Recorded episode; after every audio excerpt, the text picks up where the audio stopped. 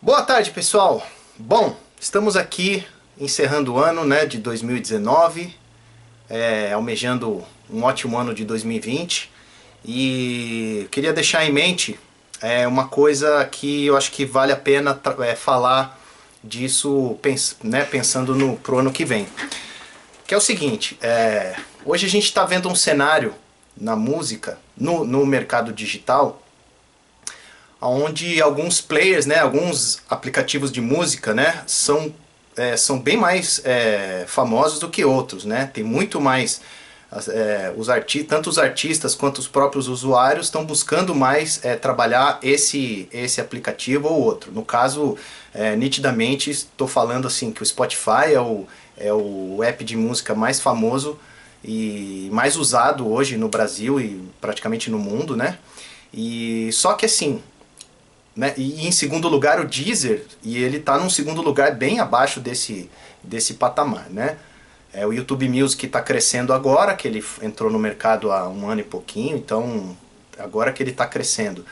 Enfim, o que eu quero dizer é o seguinte, é, existe uma tendência no mercado, isso o, o próprio universo da, do, do, dos players e da, da, da das tendências do, da música digital, é de que esses aplicativos de música tendem a dividir uma fatia parecida do mercado daqui para frente, entendeu?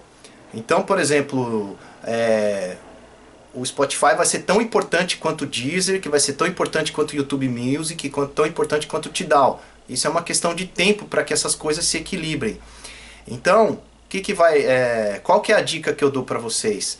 Pelo menos nesses principais que eu acabei de falar, é, pensar em divulgá-los da mesma maneira, entendeu? Não só focar no, no, no, Spotify, por exemplo, que todo mundo fala Spotify, Spotify, Spotify, né? Então, assim, usar também publicações para falar do Deezer, para falar do YouTube Music, para falar Tidal separadamente, né? Em algumas postagens pode falar todas as plataformas digitais, mas de vez em quando favorecer algumas, entendeu? Porque é, visando essa tendência desse equilíbrio, é, é importante que você tenha né, os ovos em várias bandejas aí. Então divulgações para vários, pra vários é, apps de música.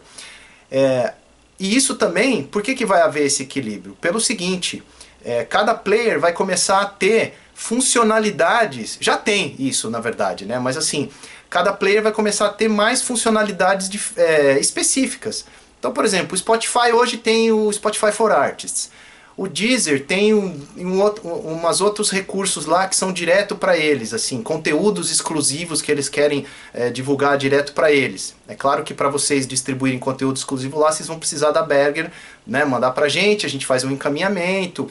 É, vou falar disso mais o ano que vem, porque a gente também precisa ter é, direitinho esses parâmetros assim para para poder enviar, fazer essas sugestões lá. Então, assim, é, na verdade, isso já vem acontecendo. Você vê o Netflix, por exemplo, o Netflix ele já tem conteúdo que você só vai encontrar lá. Entendeu? Filmes, filmes que foram gravados, séries que foram gravadas para o Netflix.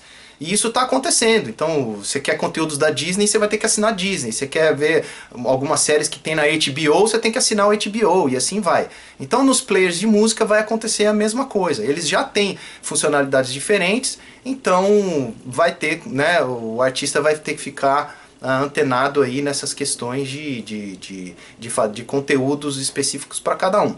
Claro, tamo, né, dado a devida né? A gente não consegue é, produzir tudo para tudo, né? Ninguém, senão hoje está até se falando muito dessa questão do da síndrome de burnout aí, muita gente tem muito conteúdo, muita coisa para produzir, mídias sociais, calma lá. Mas pelo menos é, vamos pensar que tem que dar a devida atenção para todos eles igualmente, porque um dia isso tudo, isso tudo vai se equilibrar e, e vai ser bacana já ter esse preparo antes né, de estar tá divulgando. E o que ajuda também as plataformas, isso, isso inegavelmente. Então é isso, gente.